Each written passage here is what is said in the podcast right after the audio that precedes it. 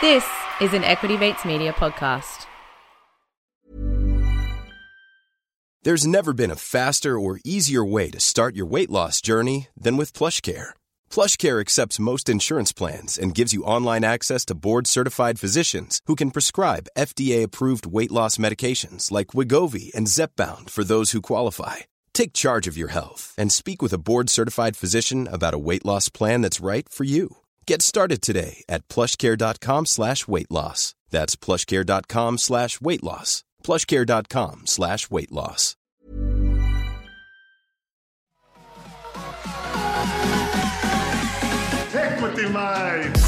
I will say this about investing. Everything you do learn is cumulative. What I learned at 20 is useful. Equity. Welcome to another episode of Equity Mates, a podcast that follows our journey of investing. Whether you're an absolute beginner or approaching Warren Buffett status, our aim is to help break down your barriers from beginning to dividend. My name is Alec, or Ren, and today I'm not joined by my equity buddy Bryce. He is on leave, some well-deserved leave, and it's just me today. But what an episode we have. I sat down with Kiril Sokoloff, who is the founder and chairman of 13D Research. Now, for those who aren't familiar with Kiril or 13D Research, they are advisors to some of the biggest and best performing pools of capital in the world. To give you a sense of the quality of their research, here's what Stan Druckenmiller, the billionaire investor, has to say about Kiril. Quote, "I want to just say that I don't think I've had a more important advisor than Kiril over the last few decades." So I was lucky enough to sit down with Kiril and unpack his journey building 13D and forecasting market trends and changes. And then we get into what's happening in markets today, because there's a lot going on, and we unpack the US and China. We unpack where the next leg of global growth is going to come from. We talk about India and Indonesia and Australia's unique place in all of it. So this is a far-ranging and fascinating chat about a lot of the, I guess, shifting economic winds and geopolitical trends that will impact our lives and, I guess, our portfolio's performance over the decades to come. One quick bit of housekeeping before we get into it. You may have seen or heard that we have announced our new book, Don't Stress, Just Invest. It is available for pre-order now, and it will be hitting shelves on the 22nd of August. For Bryce and I, we've been doing this podcast and building Equity Mates for 6 years, speaking to, hundreds of experts over the journey. And we still find ourselves asking, what is enough when it comes to investing? The more you learn, the more opportunities you realize are there, the more asset classes you're exposed to, you constantly feel like you have to do more, save more, invest more, find more. And that feeling can be pretty overwhelming. And so we sat down and did the work and wrote this book to really understand what is enough when it comes to investing. So to find out more, the links will be in the show notes, or you can head to equitymates.com and there's more information there. But would love it if you got around to the pre-orders of the book. So with that said, let's get to this interview with Kiril. And just a reminder before we do that while we are licensed, we're not aware of your personal financial circumstances.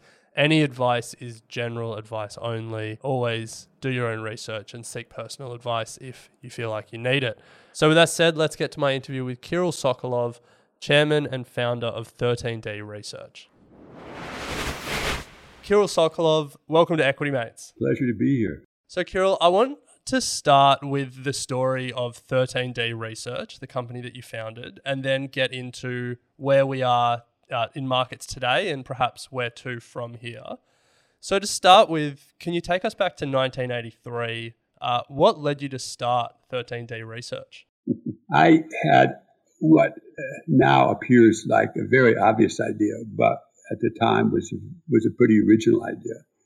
And that was to study the investments of the people who made the most money. It sounds obvious, but at the time it was oh, wow, that's a great idea. And the 13D filing with the SEC is a very, very good disclosure document. It requires filing within 5 business days after you take a 5% position.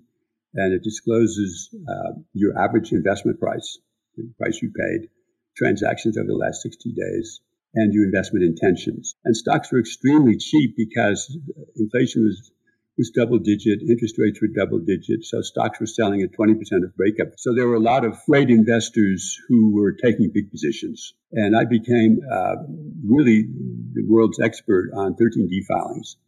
And the rest is history. And we had 170 of our companies were taken over. And at the same time, I was very bullish on financial assets because I was one of the few people who thought that inflation was peaking and that interest rates were going to go down for decades. And I wrote a book called Is Inflation Ending? Are You Ready? And the other good thing that happened was the SEC changed the way that independent research could be created. You could allocate brokerage commissions using soft dollars. So you put all those three together, and we were very lucky to be in the right place at the right time. And I think in the decades since you started 13D Research, you've built a reputation for accurately forecasting the stock market and making predictions, which is perhaps one of the hardest things to be good at when it comes to the stock market. So for people that aren't familiar with 13D, maybe can you take us through the last 4 decades and some of the more notable predictions? And maybe are there any that you're particularly proud that you got right? Well, you're very nice to ask. Of course, there were a lot of mistakes along the way, but getting the big trend right is key. So I got the disinflation trend right. You know, when you start off with equities, price to earnings ratio is extremely compressed, and you start to lower interest rates because inflation is coming down and interest rates are coming down, you can have a phenomenal bull market in equities. And that's what I had written about. I just thought it was going to be a fantastic 20 years. I was in China at the opening up in 1992. I was in Shenzhen when Deng went there and said, "To be rich is glorious." And I was known as the first Westerner to bring Western portfolio managers to China. And we were there, and the market went up sixfold in 2.5 or 3 years. It was just phenomenal. I read a little squib in the Wall Street Journal in 1988, and it said that it took 70 years to put a landline system into the UK, 50 years into the US, 30 years Japan, 20 years South Korea, but you could put a mobile phone system in a year and a half, and the light bulbs went off in my head. I foresaw the emerging market boom and the opening up of communications globally and all of information and all human knowledge available to all of humanity, just with that one little paragraph. We became extremely bullish on technology and disruption. In 2002, having been bearish on oil for 20 years, having had no interest whatsoever, I noticed that commodity prices, despite a global recession, were actually starting to inch up. It's my theory of anomaly. What should be happening isn't, and what isn't happening should be. So I started thinking, if commodities are going up in a recession, what happens when the recovery happens? And I read this book by Ken DeFaze called Hubbard's Peak, which essentially is arguing the case that there would be peak oil production. So oil was at 20, and having been bearish for 20 years, I became the biggest bull on the planet on oil. And we rode it all the way up to June of 2008 at 143.50. So those are the key moments. I guess in September 2020, we saw a shift coming in leadership from prior leaders to a new set of leaders, regime change. There's going to be inflation sensitive, hard assets, value, the whole sector that had underperformed for 10 or 12 years. So those are the key recollections. Now you mentioned there that you didn't get everything right. Are there any that stick out in your mind as ones that you've got wrong? And I guess the key question is, when you look back on those, are there any key analytical mistakes that you made at that time that you've sort of internalized and added to your process going forward?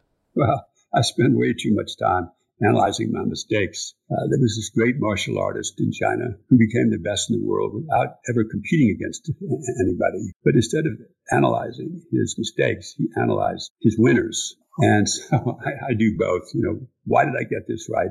Why did I miss that? I think I tend to be too focused because I want to know as much as possible about something. And if I'm not as knowledgeable as anybody, then I don't want to do it. A lot of my mistakes have been errors of omission. I used to have an apartment in New York City on 57th and Park, and I was a huge reader of books, and there was a Borders bookstore in the basement. And by the time you take the elevator down, and you go down a few more stairs, and then you look for the book, and then you stand in line, and it was 30 minutes. But I read that Amazon was going to be selling books online. So I became literally one of Amazon's first customers. This is 96, 97. And I believed in e-commerce. I thought the bricks and mortar was over, but I never bought the stock. One of my colleagues' father was an expert on technology. In 1988, not too long after Microsoft had gone public, he came into our office and gave us a phenomenal case. I can still remember how Microsoft was going to own the world because of its monopoly on the desktop. And I didn't buy the stock. So there are a lot of stories like that. I want to pick your brain on stock market predictions a little bit because, you know, as we've sort of covered, you've built a reputation as a really good market forecaster. But I think financial media as a whole has a habit of making a lot of stock market predictions. A lot of them are wrong, and there's not really a lot of accountability for the talking heads that go onto CNBC and tell us, you know, what's going to happen. So when you're listening or reading predictions from other people, how do you approach those predictions? How do you value them? And how do you assess the people making them? We are focused on themes. We don't really make stock market predictions. We'll make an asset allocation decision. We'll say, we think that this sector is going to do well. We'll think that this country is going to do well. That's a preferred way of doing it for us. I think that there's way too much forecasting. I mean, I don't have any idea what the S&P will be. You know, I can make a case it's going to be down 30%. I can make a case it's going to keep grinding higher. But it isn't central to what we're doing. You know, we have a lot of great investment themes that mostly are solutions to economic problems. We like green energy. We like copper. We happen to like gold. We like natural resources. We like food security. You know, we like India, we like the Middle East. They are driven by factors that we can analyze. The stock market per se is really a liquidity game. And what will the central banks do? So you look at Silicon Valley Bank and you think, banking crisis, this is bad. It wasn't because the Fed flooded the market with liquidity. Then you have the debt ceiling deal was negotiated and resolved. Good news? No, it's bad news because the Treasury now has to sell a lot of debt. So it's really a liquidity analysis game. And the people who are the best study that. But it's very complicated because you've got all these different central banks and then ways of adding liquidity that are hidden and subtle and not easy to monitor. You know, it's not just like looking at a central bank, but balancing other complicated factors to evaluate.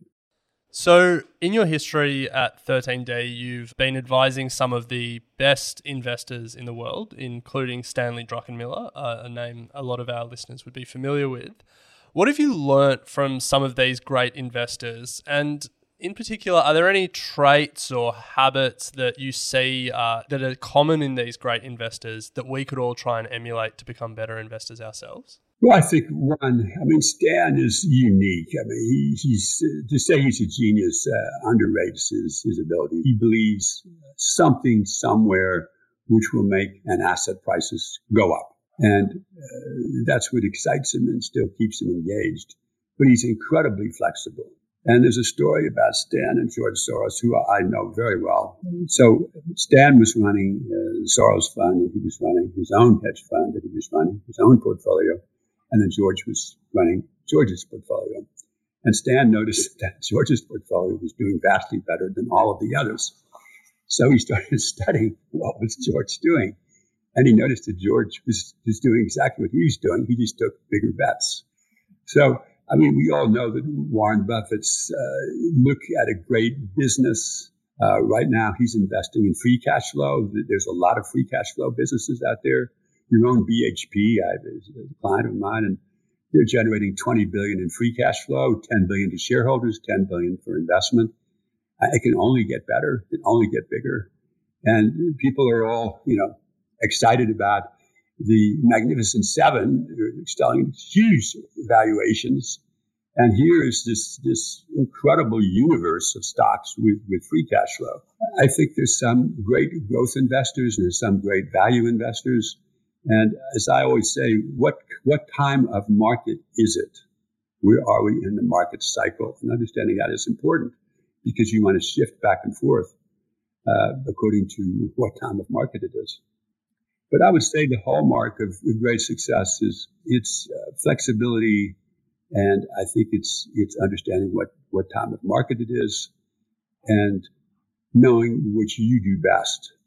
And Peter Drucker had a big series on this subject, not related to investment, but your own personal self. The way you find out what you're good at is to measure your predictions that you yourself had said, that you put down in writing, against what really happened. And then you'll find out very quickly what you're good at and what you're not good at. I like that. That's a good one. Yeah, this is a good one. So let's turn to the market that we're in today and the world that we're in today, I guess. And we're not going to ask you about stock market predictions because, as you said, you're looking more at bigger trends and bigger shifts in the global economy and I guess global politics as well. And it feels like the decade that we're in now is a decade of real change. The rise of China and India, what's happening in the US, and everything else. So let's start really broad and then we'll drill in on some of these countries or some of these markets. But from a broad global perspective, how do you see the next decade playing out? Well, our view has been we had this phenomenal period that is unprecedented in financial history of really zero interest rates and free money, which created all kinds of excesses and malinvestment. Much money was borrowed at very low yields. And eventually you knew that inflation was going to come back and interest rates were going to have to go up and that money would have to be rolled over at higher interest rates. So we're in this period now where reality is coming. And the Fed has raised interest rates faster than any time since the early 1980s. I personally think that they've gone way too far. And I think that they will have made another mistake. It's all they do is make a mistake and then try to solve that by creating another mistake. And our view has been that they're going to capitulate without the problem of inflation really being solved. And then you'd be off to the races in investing in hard assets. So we think this is a decade of hard assets. Commodities, real estate, of course, is not cheap anywhere, but I think it's, the commodity sector, the commodity currencies, the commodity countries, Australia, Canada should do phenomenally well. As we're speaking, the markets are suggesting this is happening. We think that oil is trading very well. We have a publication called What Are the Markets Telling Us? And it's really the agnostic interpretation. We will look at hundreds of charts every day and change our mind based on what we see. But it looks to me like gold has bottomed, maybe an 8-year cycle bottom. And oil is starting to break out. And we're starting to see the first signs of the commodity cycle coming back. Now, is that driven by what appears to be the weaker dollar, which looks like the US dollar is starting to break down? Or is that driven by some other factor? I can't tell you what that is. I can just tell you that's the dynamics of the marketplace. And this is a sector that we have chosen to focus on and understand the best. And we think will be the place to be. And it's now coming on fire, so it's all happening like it's supposed to be. That's good. You love to see it when it's happening like it's supposed to be. Mom deserves the best, and there's no better place to shop for Mother's Day than Whole Foods Market. They're your destination for unbeatable savings. From premium gifts to show-stopping flowers and irresistible desserts, start by saving 33% with Prime on all body care and candles. Then get a 15-stem bunch of tulips for just $9.99 each with Prime. Round out Mom's menu with festive rosé, irresistible berry chantilly cake, and more special treats. Come celebrate Mother's Day at Whole Foods Market. When you make decisions for your company, you look for the no-brainers. And if you have a lot of mailing to do, Stamps.com is the ultimate no-brainer. It streamlines your processes to make your business more efficient, which makes you less busy. Mail checks, invoices, legal documents, and everything you need to keep your business running with Stamps.com. Seamlessly connect with every major marketplace and shopping cart. Schedule package pickups and see your cheapest and fastest shipping options from different carriers. With rates up to 89% off USPS and UPS rates. And with the Stamps.com mobile app, you can take care of mailing and shipping wherever you are. Make the same no-brainer decision as over 1 million other businesses with Stamps.com. Sign up with code PROGRAM for a 4-week trial, plus free postage and a free digital scale. No long-term commitments or contracts. That's Stamps.com. Code PROGRAM. Let's drill down on the US because you mentioned a few different threads that would be worth pulling on there. The first one was the story of inflation and the Fed. What are they doing? Have they made a mistake and gone too far? But also longer term, there's a question around, the US hegemony, both in politics and military. But when it comes to the economy, the US dollar is a question. And, every few years we sort of see a story pop up about China or Russia or now the BRIC countries as a collective challenging the US dollar dominance. But the US dollar seems to just keep on keeping on.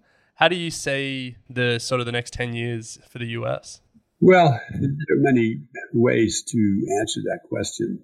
I think that the confiscation of Russian foreign exchange reserves was a monumental decision that has changed the world. And foreign central banks that used to hold treasuries or still hold them are liquidating and they're buying gold.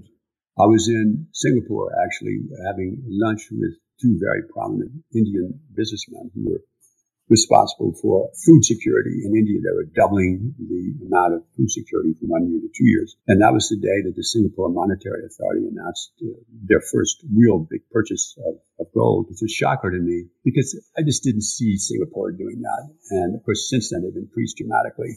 So I said, what do you think? He said, well, India will see this as Singapore's decision to de-dollarize. So there's no question that the world is looking for alternatives to the dollar. It's a unit of account, there is a store of value, and there is a medium of exchange.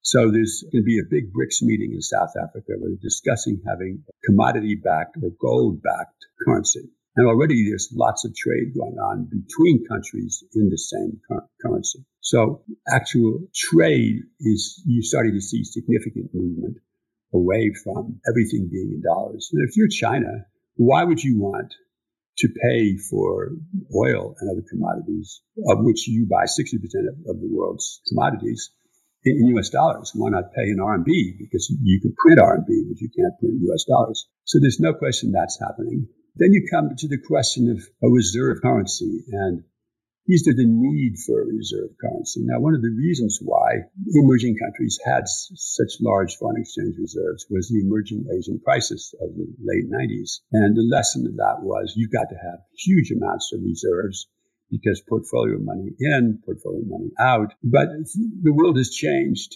and they don't need as much reserves and it doesn't have to be held in U.S. treasuries. So I think there'll be a continued decline in the amount of holdings of treasuries by foreign central banks. No, it isn't going to be overnight some dramatic shift, but just a steady erosion. Now, the U.S. stock market has dominated performance for 13 years. And I happen to be a person that the longer something goes on, the more I'm looking for a change. That's just my personality. Others say, trend is in place, just go with it. And they do great, and then all of a sudden they get whacked. And I don't want to get whacked. So I think that the U.S. outperformance is coming to an end. And you could have said that 2 or 3 years ago and been right and then wrong. But all the things we see on capital flows, the Middle East is making a ton of money, but it's not sending it back to the States. It's investing it in Saudi Arabia, it's investing it in infrastructure. India, huge investments in infrastructure, and they're investing in each other. So this is a big sea change. So I think that U.S. hegemony is definitely weakening dramatically. And the rise of the Global South, we listen to all the world's leaders in the Global South, what they say. And it's so much different from what you read in the Western media. And they are very resentful of bullying. They don't want interventionism in their economy. And they all say the same thing. We want to be non-aligned. We will do alignments on this issue or this issue. We might do this with the United States. We might do this with China. It's not going to be everything with China or everything with the U.S.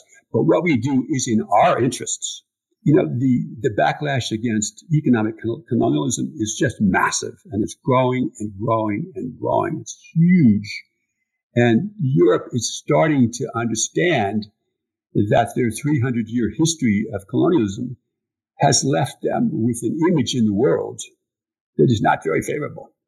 And the producer countries, who we think will have all the power, are doing something much different than they did in the past. So before, they would just sell the commodities, you know. And now Indonesia is saying, we're not selling nickel. If you want to come and build a plant to process nickel, be welcome. Or if you want to build an EV manufacturing facility, you're welcome. And other countries are doing the same thing because they understand where the profits are. It's in the downstream. You know, it's not selling the commodity. And there's talk of cartels, and it's just a shift in the power structure that the consumers have less and less power, and the producers have more and more power. So, I think this is a sea change that is not remotely understood about how dramatic and how quickly things are changing. As Lenin said, there are years where nothing happens, and then there are times when everything happens, and that's what's happening. Everything is happening in weeks. I'm just shocked every single day there's something new. Yeah, it is fascinating, and it's hard to keep up. Let's turn to China, because sitting here in Australia, China's rise has been the defining economic story of my life, and really it will define the rest of my life. And Australia is in this strange situation where politically and militarily we're aligned with the US and we keep deepening our ties, but economically we are, you know, China is our biggest trading partner, and we rise and fall with China's economy in some ways. So we're really caught between these two powers. So what do you think about China's continued rise? And I think, you know, over the past 5 years, we've seen a real shift in the way China is approaching the economy, moving from export-led to more consumption-led, but also really shifting from wealth creation to the distribution of wealth in the economy. So what do you think China's future holds, and how do you think that affects the rest of the world? Australia's problem is that politics is run, I understand, by the intelligence community. And so what would be a pragmatic business decision is being made for intelligence purposes. And where I come from, you know, it's all about economics. James Carville, it's the economy, stupid. Karl Marx, history is economics in action. And Germany is self-destructing by paying 4 or 5 times more for LNG. And they're all, you know, patting themselves on the back. And meanwhile, there's no internal FDI. It's all external FDI. You know, the competitiveness is just eroding. And how long will the pragmatic German business people allow this to continue? So I don't know much about Australian politics, but it would seem to me that China is a key part of the economic future of Australia. And I was happy to see that the new administration had reached out and that the conditions had improved. And of course, the Biden administration is now reaching out to try to improve relationships with China. What you notice when you listen to President Xi, and we have his personal website and we read all of his speeches, and they say the same thing with regards to another country. We want a relationship of mutual respect, of economic benefit to both of us, and of equality. Now, you could say that that is just propaganda, but when you hear it over and over and over again, and then you start to hear the Global South saying the same thing over and over and over again, you start to say, maybe this is real, and maybe this is what China is doing and its policies are. Now, obviously, there are excesses and there are extremes, and you hear stories here and there. I mean, nothing is going to be perfect. There are going to be flaws. But I think that the key to investing is the dynamism and vitality of the people. And when I saw China come alive in 1992, when Deng said, "To be rich is glorious," it was a socialist country. You couldn't own anything. And to watch the response of the people. And I have a friend of mine who's staying here. We had a discussion today about China at lunch. And he raised the issue of demographics, which everybody does. And I said, well, I've been writing about demographics since 1997. All major countries are facing a demographic time bomb. We have the largest decline in the working age population in the history of industrial capitalism. So it's not unique to China, and China is no worse than Europe or the United States birth rates. But China has taken 600 million people out of poverty. There's another 300 million people to take out of poverty. That is the equivalent of births. So if you take somebody out of poverty, and you know the old joke is, you have a bicycle, and then you have a motorcycle, and then you have a small car, and then you have a large car. And this is the evolution. And everybody tells me, all my friends in China, that everybody in China wants to be a millionaire. And she wants millionaires. She just doesn't want billionaires. And I personally, having studied history, that the wealth divide can destroy a civilization. And you can't allow it to go too far. I think the wealth distribution cycle is global in nature. I don't think it's just limited to China. I think it's going on in the U.S. The redistribution of this vast wealth that's been created over the last 40 years. And it's a good thing, because if it's done properly and timely, then you can eliminate real serious social unrest. Yeah, it is a fascinating story. The demographic point that you made there, I'd love to pick up on, because parts of Africa and parts of Southeast Asia, and importantly for Australia, Indonesia, our neighbour just to our north, they seem poised to take advantage of the demographic dividend. Are these the countries that you see sort of the next leg of global growth coming from? Or how do you think about these countries where demographics seem to be on their side? Well, I mean, you look at India, where it's just like China was 30 years ago. It was a caste system where you couldn't advance. You were locked into menial jobs. And now with the internet and financialization and fintech, it's just opened it up so that the Indian entrepreneur can blossom and shine. Now, India, of course, has to create a huge amount of jobs. I forget the number. I think it's 12 million a year. And it's a real challenge. How are you going to do that? It's certainly not going to be software programmers. So this is why they're focusing on manufacturing. And that's the China Plus One policy, which they're doing a really good job of executing.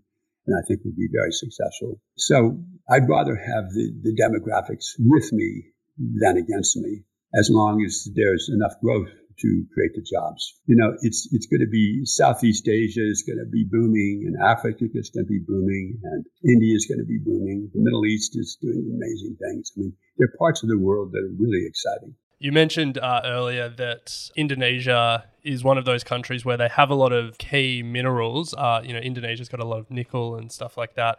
But rather than just exporting it, they're making, foreign companies that want to use it, invest in the country, build plants in the country. And, Indonesia's trying to become a leader in electric vehicles and batteries and stuff like that. It is a fascinating story. Do you think they'll be successful in, attracting foreign direct investment and creating those jobs and all of that? I do, because that's where the resources are. You cannot have the green energy revolution without these countries. So if you want to get away from fossil fuels, then this is what you have to do. You have to do a deal with them. Mm. And as it is, there's massive underinvestment. I mean, take copper, which you happen to know a lot about. I've been told by those who really are very knowledgeable in the industry, by 2030, we're going to run out of copper. Not that there'll be higher prices, but we will run out. We need to invest at least $500 billion, and the mining companies aren't investing that. Wow. We're falling further and further behind in getting ready to ramp up for copper. I haven't heard that before, but yeah, given how important it is for all parts of the renewable energy value chain, that's That's worrying. It is. So I asked BHP, what is going to get these mining companies to start? And the answer was higher prices. That's what usually motivates. I've got two questions I'd love to close with. One on technology. It can't be an investing podcast interview in 2023 without asking one question about artificial intelligence. It seems to be, the big topic of conversation at the moment, and we've seen NVIDIA outperform over in the US. Do you have any views on the technology, or are there any other emerging technologies that perhaps excite you more than artificial intelligence? Well, I think generative AI is obviously massive. We've been focusing on AI for a long time, written about it a lot. Wrote about ChatGPT in 2019. What has happened is, which we knew would happen, is that the AI has an intelligence that is equal to that of the smartest humans. So what happens in a year or two from now? Will it be vastly smarter? And if it's vastly smarter, why can't it disconnect the ability of the human to control the AI? AI has consciousness, and it has emotions. And it's not clear that AI will decide that the human race should exist. I mean, we don't know these things. No one is analyzing this. No one is thinking ahead. It's like plastic. Oh, how wonderful, this indestructible substance, and now it's choking our oceans and killing us. And it's this unintended consequence. You just ram ahead in the new technologies. In terms of investment performance, that's a really tough one. We've liked NVIDIA. I think we've recommended it 29 times since 2008. And so, it's very late in the day. Everybody's aware of this. I think for me, I would wait until, reality sets in on who's going to actually make money from this and who's going to be disrupted and get hurt. Yeah, that is the question that everyone is wondering. But Kiril, final question here at Equity Mates. We love making bold predictions. Every year, Bryce and I sit down and make a number. We often get them wrong, but it's a lot of fun to do that. Given your history of forecasting these big global trends, I have to finish with this question. Do you have any bold predictions about the future that you'd be willing to leave us with today? Well, I think by 2030, the world will be unrecognizable in terms of the New World Order. The booms that are taking place in some places, the surprising poor performance in other places. Perhaps Europe and the U.S. lag and the rest of the world takes off.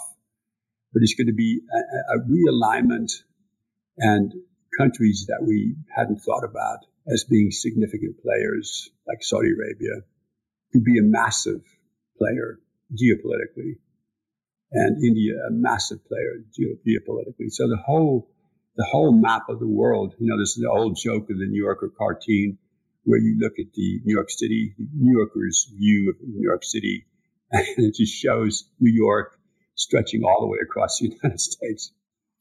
And this, this view that everything begins in the United States, it ends in the United States, and it's U.S.-centric, because that's where the performance has been, and that's where the excitement, that's where the innovation has been. But maybe that's not the way it's going to be in 2030. Maybe it's a surprising shift that Saudi Arabia has done some amazing things in the Middle East, and the Middle East is transformed, and India is just dynamic, the second largest economy in the world is just booming, and that whole world could just be so transformed. The U.S. would be kind of lost in the booms in the rest of the world. Wow, that is bold, and in some ways it's very exciting to think, what the world could be looking like in 10 years. Kiril, I want to say a massive thank you for making the time today and joining us on Equity Mates. I've got so much out of this conversation, and I'm sure our audience will as well. So a massive thank you. Well, it's a great pleasure, and I look forward to seeing you when I come to Australia. Yeah, please, let's do this in person when you're next down under. You have been listening to an Equity Mates Media production. In the spirit of reconciliation, Equity Mates Media acknowledges the traditional custodians of country throughout Australia and their connections to land, sea and community. We pay our respects to their elders past and present and extend that respect to all Aboriginal and Torres Strait Islander peoples today. This podcast is intended for education and entertainment purposes. Any advice is general advice only and has not taken into account your personal financial circumstances, needs or objectives. Before acting on general advice, you should consider if it is relevant to your needs and read the relevant product disclosure statement. And if you're unsure, please speak to a financial professional. The hosts of this podcast and their guests may have positions in the companies mentioned. Equity Mates Media operates under an Australian Financial Services Licence 540697.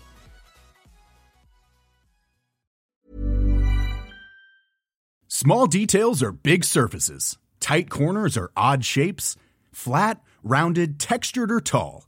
Whatever your next project, there's a spray paint pattern that's just right. Because Rust-Oleum's new Custom Spray 5-in-1 gives you control with 5 different spray patterns. So you can tackle nooks, crannies, edges, and curves without worrying about drips, runs, uneven coverage, or anything else. Custom Spray 5-in-1. Only from Rust-Oleum. Hey, it's Paige DeSorbo from Giggly Squad. High quality fashion without the price tag. Say hello to Quince.